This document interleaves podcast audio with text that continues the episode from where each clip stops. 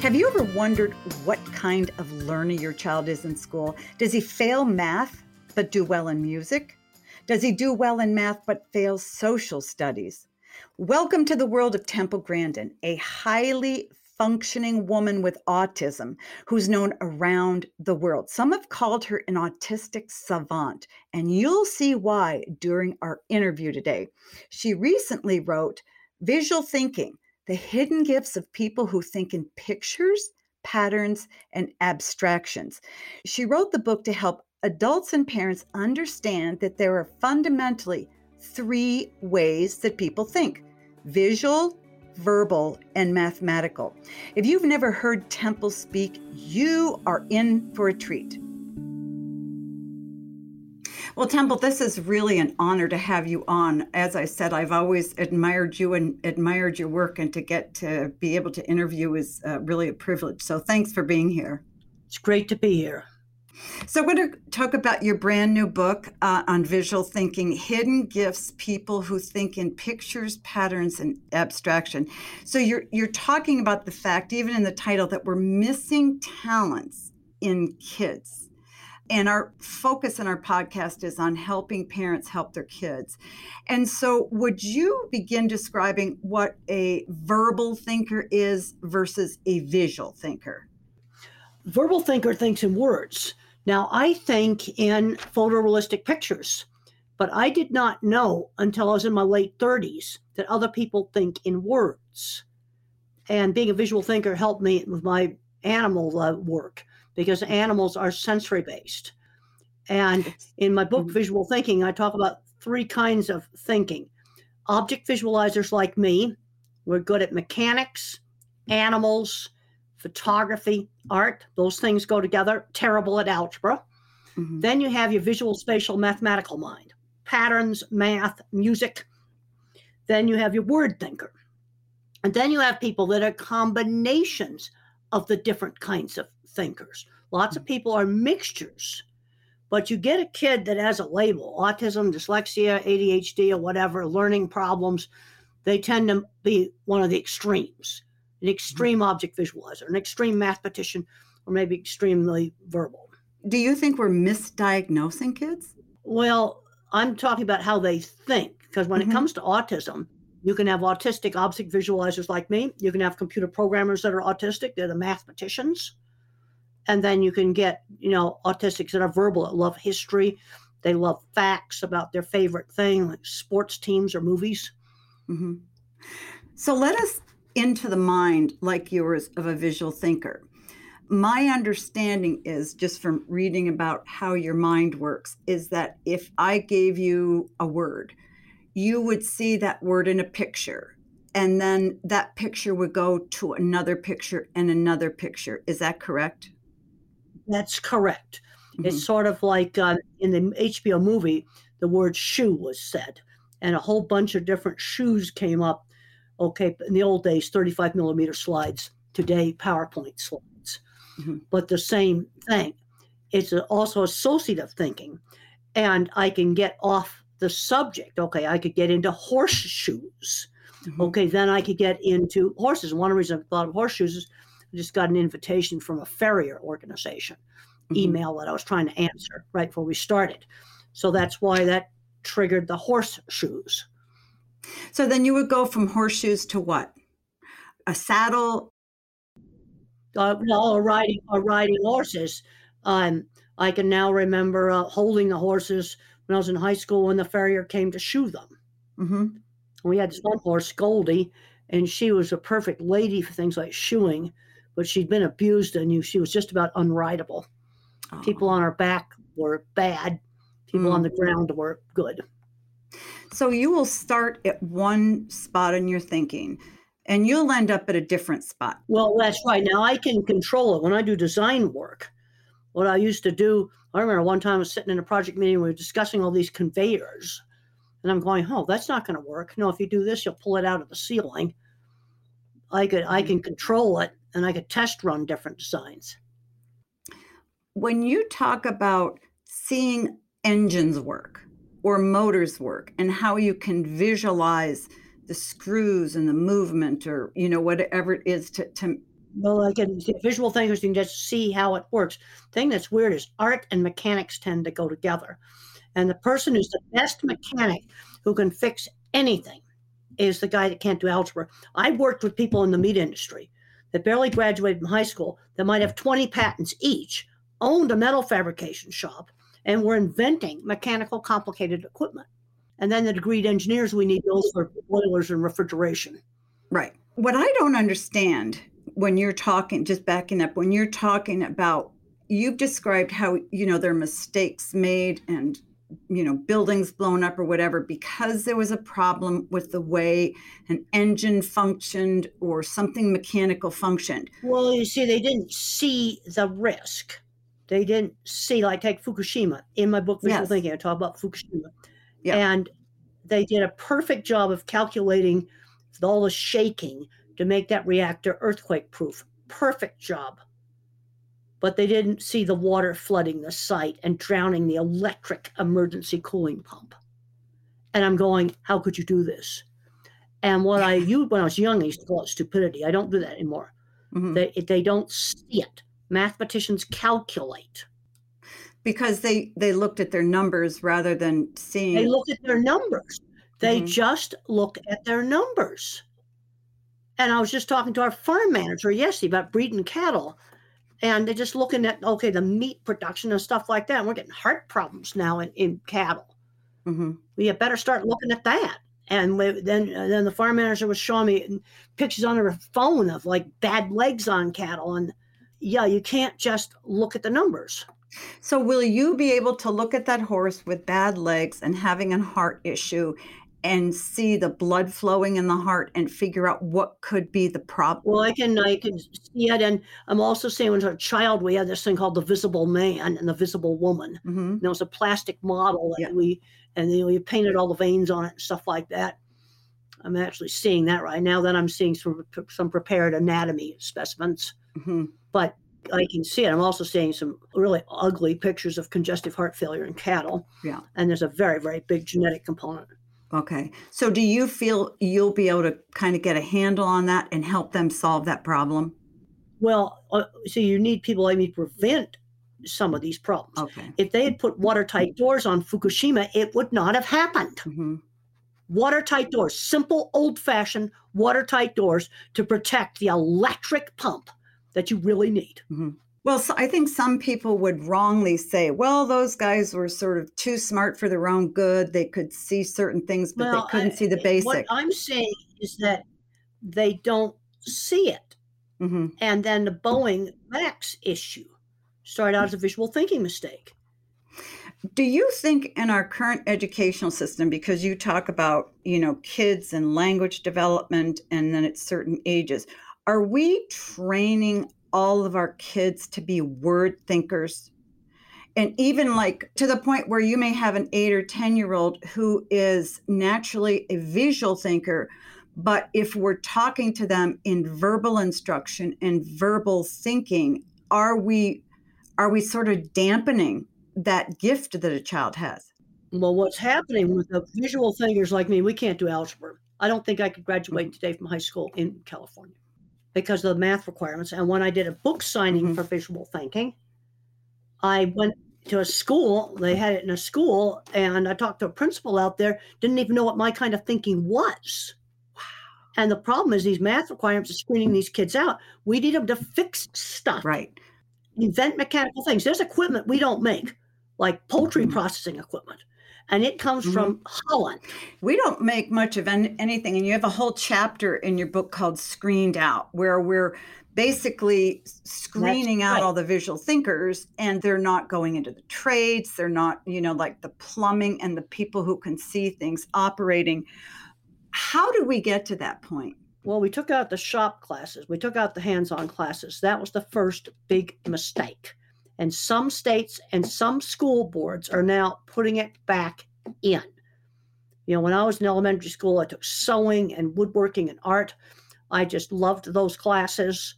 I, I would have hated school without those classes. And you see, then 25 years later, that's mm-hmm. catching up with us as the mechanical people are retiring. Check out elevator mechanics and escalator mechanics. Mhm. They're all old. The other big mistake that a lot of companies made is taking out in house Mm. engineering. That was the other big mistake because they could farm the work out to a local shop, but then when all the local shops retire, who have you got to fix your factory? Do you think a lot of the visual thinkers, like kids who are good at fixing things, and they don't do well in algebra and they don't do well in the traditional classes at school, do you think, do they end up sort of feeling dumb at school? They're getting shunted into special ed. They're getting addicted to video games and they're going nowhere. And they're not getting great jobs in the video game industry. I would have a much nicer Mhm. opinion of it if they got fabulous jobs. And they're not. And Mhm. and they're growing up, they never used a tool. I had a kid in my uh, college student in my class a year ago that had never used a ruler in her life. Um, how can a teacher or parent identify a child who's a visual thinker? You talk about you wrote a survey. It's not a survey, but it's a questionnaire, which is really Oh, yeah, that was a question. oh, That was a questionnaire. It wasn't my questionnaire. We just duplicated it, but I thought it was good. But how can you tell, like maybe when seven and eight year olds, what kind of thinker they are? Well, the visual thinkers gravitate towards art, Mhm. then mechanical things and Legos. Then your math kids, they'll often gravitate towards music, math, and a lot of those kids are getting Mhm. bored doing stupid little boring math when they need to be moved way ahead. They also like Legos. And the word thinkers usually are not interested in the Legos. But I'm seeing too many kids Mhm. where they don't graduate beyond the Legos, where the kid's now a teenager and tools were never introduced. That's ridiculous. Right. So, what happens in the current educational system to the kid who likes Legos? They like building things, they like building robots. What happens to them? How, how do we? How do we dampen that? It's just we don't give them opportunities to do what they're meant to do. Well, they don't have the opportunities opportunities to show off their Mhm. skills because I worked with people that had 20 patents each that took a single welding class in high school. Wow. or they grew up working on cars. I mean, this is where there's a whole things with industry. I was out there working big construction projects and seeing how the labor's div- divvied up. Now you want a pork processing plant, you're going to import all the equipment Mhm. from Holland. Now, 20 years ago, that wasn't Right. true.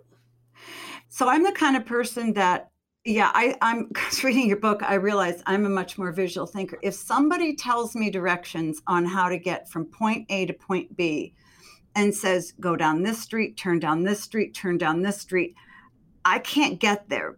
But if I draw a map of it in my head, I get there. Is that object? I liked it when I got to go somewhere new, I don't really like GPS very much because it tells, it doesn't give me enough Right. warning. I actually I had kind of a scary trip to the Dallas airport recently where the GPS was so slow in telling you that it actually got kind of Oh, okay. dangerous. Um, I would rather look at the at all the Google Maps and then make myself a little map with the turns so I kind of know where I'm going to go Right. before I go. Do you draw pictures of maps in your head? Yeah, I can do um especially places I know. Okay, the route to the airport. Yes, I can make a map of that in my head because that's a route I've been on a few hundred times. So even if if you've been on it just because you talk about people who have just seen something once or twice and they can recall it in a picture in their mind. It's sort of it's sort of like I don't remember every hotel room I stay in because I could care less about hotel rooms unless they're either really weird or really mm. awful. Then I might remember mm-hmm. them. But if someone says this is the top secret such and such machine, yep, now snapshot Yeah, remember. yeah. So is being able to see a machine functioning is that just a gift you were given because there are a lot of people who are visual learners and thinkers who couldn't do that. They could see the machine, they could see some nuts and bolts, but they couldn't see it functioning. How how did you get to the place where you can actually see it functioning so you would know how to fix it or where the problem is? Well, you just see how it works. And people that are good visual thinkers can take something apart and just see how it works. And, you know, and the thing that's really strange, it seems like the mechanical ability and art ability tend to go together. Mechanic, okay, uh huh. And art, ability, and mechanics go together, and music and math go together. Okay. The complementing. Um, I just wanted to read a couple of just for our audience of the um, the questions in the identifier that you that you've written about. Do you think mainly in pictures instead of words? Um, do you know things without being able to explain how or why?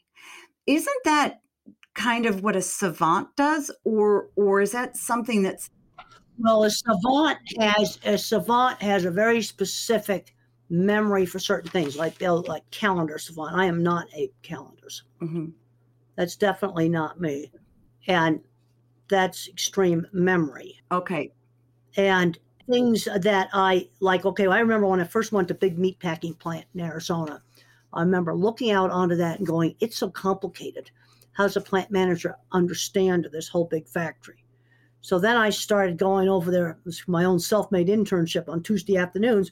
And after about six months of Tuesday afternoons, I had videotaped that entire factory into my head. Mm. And I could start at one end and walk through. But that didn't happen instantly. Okay. I started out picking out some little details. I remember one of the first things was a little hoop thing for moving a 55 gallon mm. barrel. It's very mm-hmm. clever. Mm-hmm. That was sort of like the first thing I videotaped. Okay. In my mind. In your mind. Okay. It was a little cart moving a 55 gallon barrel that was very mm-hmm. clever, that had a hoop on it. I need to take a quick break, but stay with me. There's a lot more that Temple has to say, and you don't want to miss it. Welcome back. Before we go back into our interview, here are a couple of facts about Temple. A movie was made about her life, and Claire Danes starred in it. Temple didn't speak until she was almost four years old, and many doctors and educators wrote her off. But her mother refused. She made sure that Temple had speech therapy and that she was pushed in her education. Talk about cows. There's a question that you have in this, and I, I just find this interesting. I'll explain the association I have in my head, and maybe it's just a weird association, but it's mine.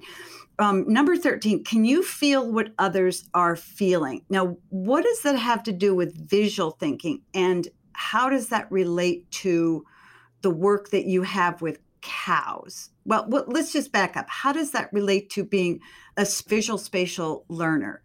can you feel what others are feeling? Well, I obviously I can tell if somebody's happy or mm-hmm. mad, but I I I have to learn social stuff almost like being in a foreign mm-hmm. country. You know, this is how you behave.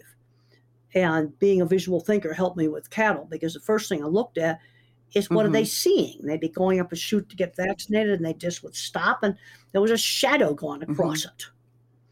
And that was obvious to me, but to somebody else, it was not mm-hmm. obvious till I pointed it out. And then they go, oh, duh, mm-hmm. I see that. So is that because you're more in tune with what a cow is seeing?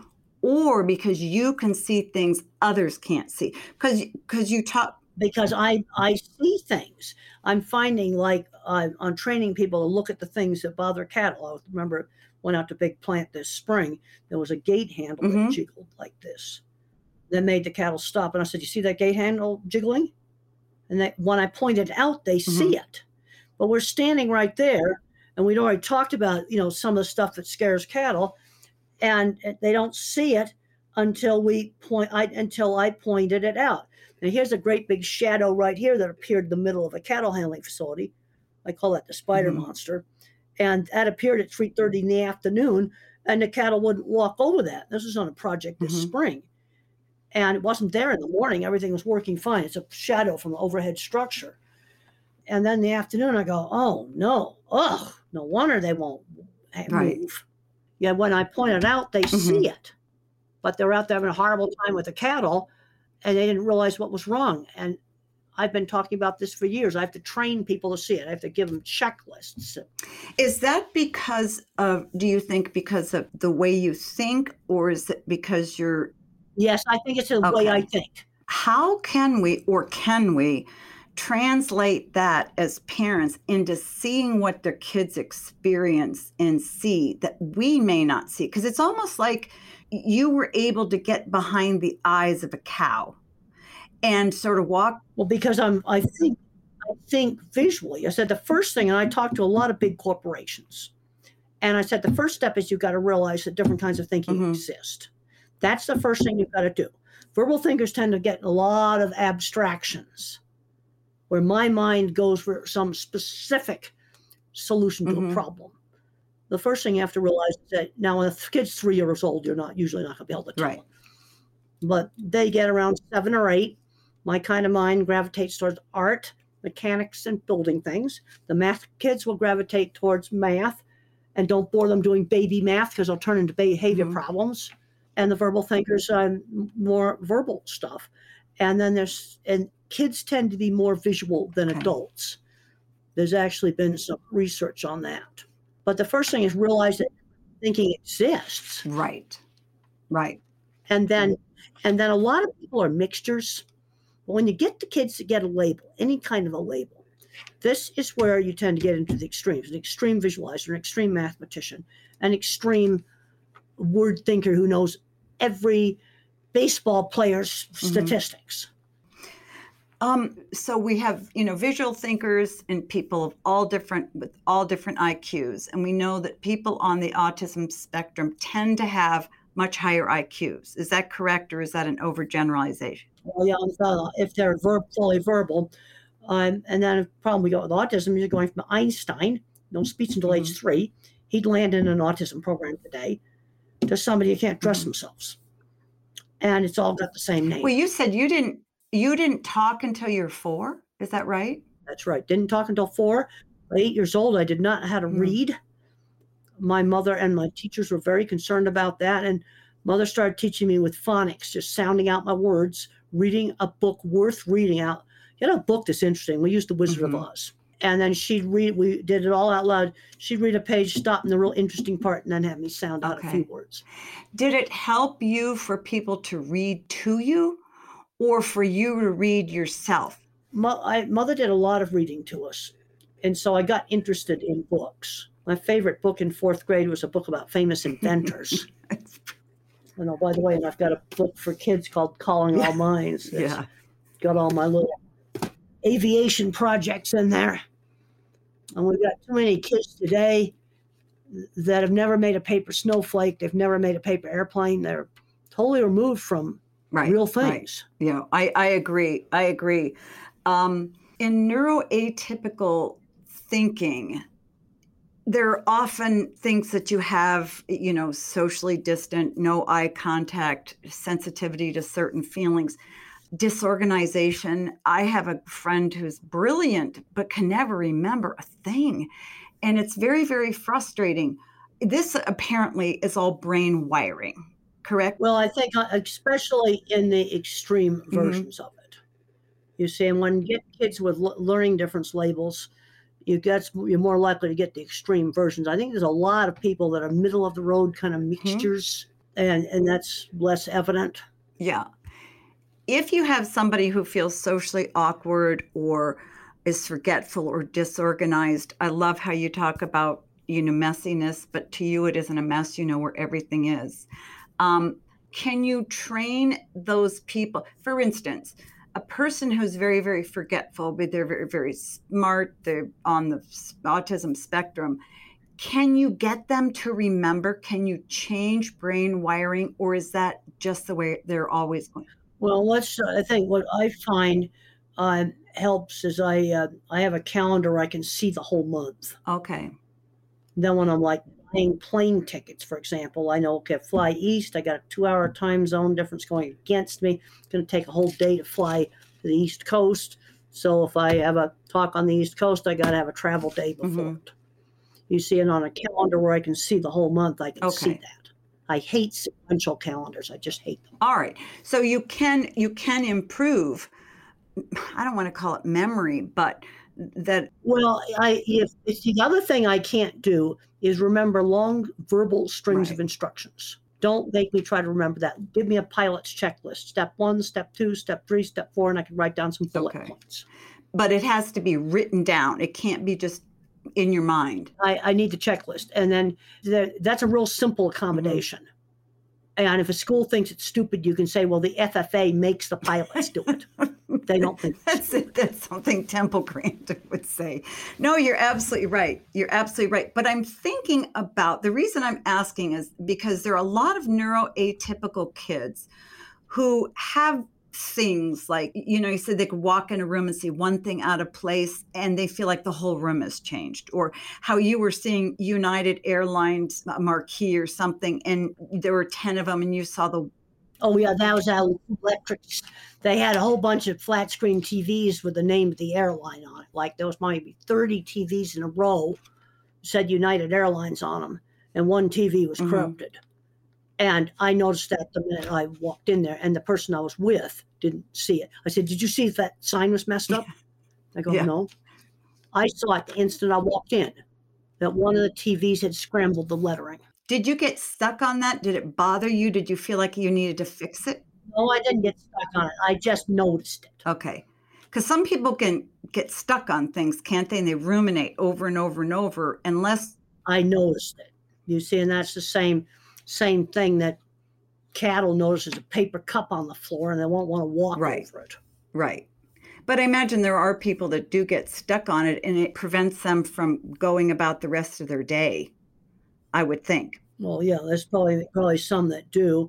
One of the big problems I'm seeing with a lot of fully verbal autistic teenagers, they're not getting out learning basic life skills like mm-hmm. shopping. Mm-hmm. I'm seeing too many parents overprotect their kid and they're not doing any basic stuff bank account shopping laundry um, ordering food by, by themselves in a restaurant. Just basic stuff like this. I am seeing this over and over and over again. We're really handicapping our kids. Where does this come from? It is. Where do you think this has come from? Because you've seen a lot. I mean you you've been around for a while. Well the kid has an autism diagnosis. I see this in meeting after meeting the mom will do all the talking yeah. for the kid you know and, and, i said no i want the kid your kid to ask mm-hmm. the question and then i really get happy when i get them to take the mic and they'll ask the question in front of everybody and i said i want to i want to uh, commend this kid for talking to right. everybody that was a big step for them but there's a tendency for the parent to do too much mm-hmm. for the kid and then when i suggest something like go and buy something in a store I've had moms say, Well, I can't let go. Oh, yeah. Or if I suggest when you're pumping gas, have the kid take five dollar bill into the convenience store and buy mm-hmm. something in there. And I've had a mom say that she doesn't know if she can get the guts to do that. Well, this is a parenting this is a parenting podcast, so I hope all the parents are listening. This is a parenting podcast, and that's one of the reasons why I'm yeah. bringing this up. Yeah. Because these kids are going yeah. nowhere. And I'm running into this pattern over and over and over again with autistic kids, fully verbal, 10 years old and up, that have never gone shopping right. by themselves. Or, or even learning uh, regular household chores, starting a dishwasher, washing dishes. Well, that's right. Uh, yeah. Well, that's right. They need to be learning all that stuff when they're a whole lot younger. I wonder if parents feel my child is limited because they're autistic. They don't like clothes. I think that's part of the problem. I've got another book by, that I did with Debra Moore called Navigating Autism. And Debra Moore came up with this term called label mm. locking. And I think it's a good example of label locking. And I think the kid's helpless.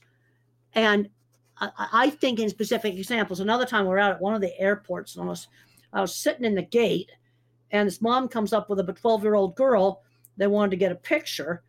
And I asked her if she'd ever shopped, and I handed her a $5 bill and I said, Go in that shop across the hall and buy mm. something. And she went in there and bought a drink and brought it back. That was the first time she'd ever shopped by herself. But it was a store that was right across the hall. We could see it. We could sit in the gate. And- I wonder what was the mother afraid of? Well, I that I didn't send them to the other right, end of the terminal. Right, right. It was across the hall. So, I, so I wonder why parents are doing this to their kids. Well, I don't know, but they. I had one mom admit that she couldn't mm-hmm. let go when I suggested that her kid buy some printer paper, and she actually started to cry and said she couldn't let go. And I said, About printer paper? Yeah. Really?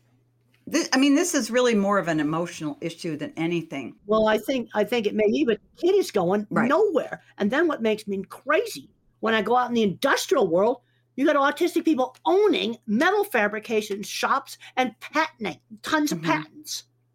This is what makes me want to pull out my hair as I go back and forth between the worlds. Right. Right.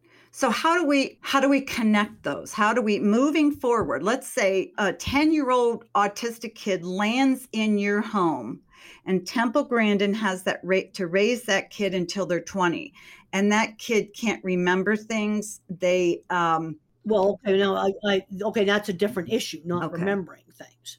Okay, we got to look at what the issue is, because the people I was talking to, they were perfectly capable of going in a store and buying something. I was buying stuff at seven or eight. Now, if there's some kind of memory problem, okay, that's some other Mhm. issue. You see, you see, what happens is is that verbal thinkers overgeneralize about autism. Um, I think stuff with the shopping is the mom not wanting to Mhm. let go and mother my mother had a really good sense of what i could do and gradual getting me always doing new things if a kid can't remember anything then that's a, a separate Okay. issue and maybe the mother runs around and does things for that person because they can't she does things for them and i see with nonverbal kids that are perfectly capable of feeding themselves getting still Mhm. fed when they should learn to eat Right. themselves You know, I wonder from a mother's perspective if mothers can't tell which character qualities or which characteristics can be changed and which can't. Um, you know, for instance, you can teach a kid to shop, and and I don't know whether you can teach a child who has um, tactile sensitivity and won't wear certain. Can you train that out of them? If mom says no, you have. Well, actually, on some of the sensory sensitivities, one of the things that can help on sound sensitivity is let the child control the dreaded sound thing, like the vacuum cleaner. Let them turn that Got on it. and off. Uh, and now with headphones, if you wear them all the time, it makes sound sensitivity Mm-hmm. worse. So what you want to try to do is have them with you. You have control. Have them with you. Then try not to. Where you get control, that can sometimes help on some of the desensitization. But there's no way you're putting wool pants on me and be on a long flight. Yeah. Uh, that's not something an itch for the whole Right. So you're going to always have it, but you've learned how to live with it and control it. Yeah, and and I still don't like you know loud Mhm. noise. But I've heard of kids that wore headphones to the point where quiet dinner conversation at home became Yeah. overwhelming. hmm And things like I've talked to one parent where their kid was terrified of the vacuum cleaner. They let him turn it on and off and play with it, and it became his favorite thing Oh, okay. because he controlled it. That's Right. the key. Yeah. That's pretty remarkable. Well, I think this has just been incredibly informative to parents and teachers. So, if you could tell parents two things to do that would help their kid who's a visual learner, and tell teachers two things that have to happen to help kids succeed more, what would those things be for parents? In- Well, for a lot of things, I always get asked all the time, what would I do if I could do something to fix the schools? I'd put all the hands-on classes back in we had in the Mhm. 50s: music, sewing, cooking, woodworking, art. You know, then in high school, mechanics and welding and all those Mhm. kind of things. Theater, I want to make sure we have that too. All of these things can expose kids to career Mhm. possibilities. I put all those things back in because that's where kids can then try a lot of stuff and they'll find Yeah. out what they're good at. They'll find out what they hate. I, I tried musical instruments. I couldn't figure out how to play a little flute Yeah, that I had, yeah.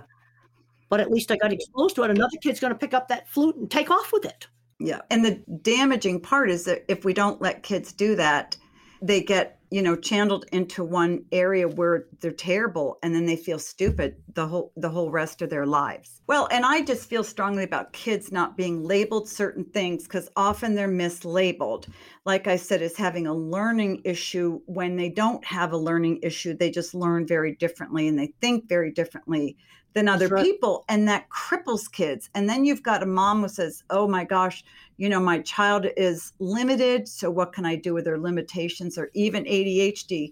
As you were describing, you know, earlier in our conversation, sort of jumping from the the horseshoe to the riding to this, you know, your mind was going in a different direction a lot. And a lot of people would say, well, that's because you have ADHD and you're jumping around. No, that's just you don't. That's just sort of where a visual thinker goes and and what you do. Well, um, if you if you saw the HBO movie, it showed the dipping vat projects I did, and one of the things that motivated me to do those projects is I wanted to prove to people I was not stupid. And when I showed people my drawings, and when people, that's how I sold jobs. I showed off my drawings. Wow. So people really thought you people really thought you were stupid? Well, what started to show people I wasn't stupid is when I started writing for our State Farm Mhm. magazine. And there's a scene in the movie where I go up and I get the editor's card. I saw that door. And I got a reputation that when I covered a producer meeting, I summarized the talks Mhm. accurately. And I got respect Yeah. for that. And then when I started designing things and people started seeing Yep. my drawings and the way I sold Cargill, I designed the front end of every Cargill beef plant in North America. How did I get that job? I sent a drawing very similar to this to the head at Cargill along with a bunch of Wow. pictures. And they went, "Wow." Yeah, because I have a hard time looking at those. That's Yeah. right.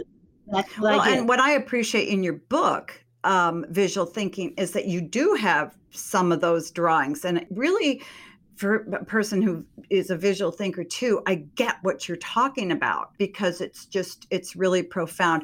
We're running out of time. You've been very gracious with your time. I could talk to you for another hour. Like I said, I've always admired you, I've always wanted to talk with you. And when I saw you in an airport, I said, I can't go up to her, but I just ran up and said hello. And well, good. I'm glad you did. I'm so grateful too. And uh, yeah, I think actually we're getting on the same airplane, but that's a whole nother story how you fly and listen to things and um, so sensitive to to hearing things on airplanes so well thank you so much have a good day Thank you for having me. Now, on to my points to ponder. One, if your child is struggling in school, dig deep to find the problem. Kids are too quickly labeled as learning disabled, intellectually challenged when they aren't. They may simply think differently than other kids in their class. So help find out your child's learning process. Talk with educators and professional education specialists until you find an answer. Two, learn to understand autism. We're learning more about children who fall on the autism spectrum. If you're concerned that your child does, take them to an autism center or to your doctor and discuss your concerns. When you go, come with a list of things that you're worried about. For instance, difficulty relating to friends, sensory issues, hypersensitivity to sound, and more. Getting help early is critical to the health and success of a child with autism. Three, learn about your child's thought process. Study your child. Does he do better with chores when you write them down? Or does he do better with chores when you tell him to do them? Is he musically inclined but bad at math? If you study your child, you'll see patterns begin to emerge. I want to thank my extraordinary guest, Temple Grandin, for allowing me to interview her today. She is a very busy woman, and I'm humbled to have her on. I strongly suggest that you read any of her books, but read Visual Thinking first. To find out more about Temple Grandin or learn about her movie, go to templegrandin.com. Now let's review my points to ponder. One, if your child is struggling in school, dig deep to find an answer. Two, learn to understand autism. And three, learn about your child's thought process. Well, thank you for trusting me with all of my interviews, particularly today. Your listening matters to me. And always remember that great kids are raised, not born.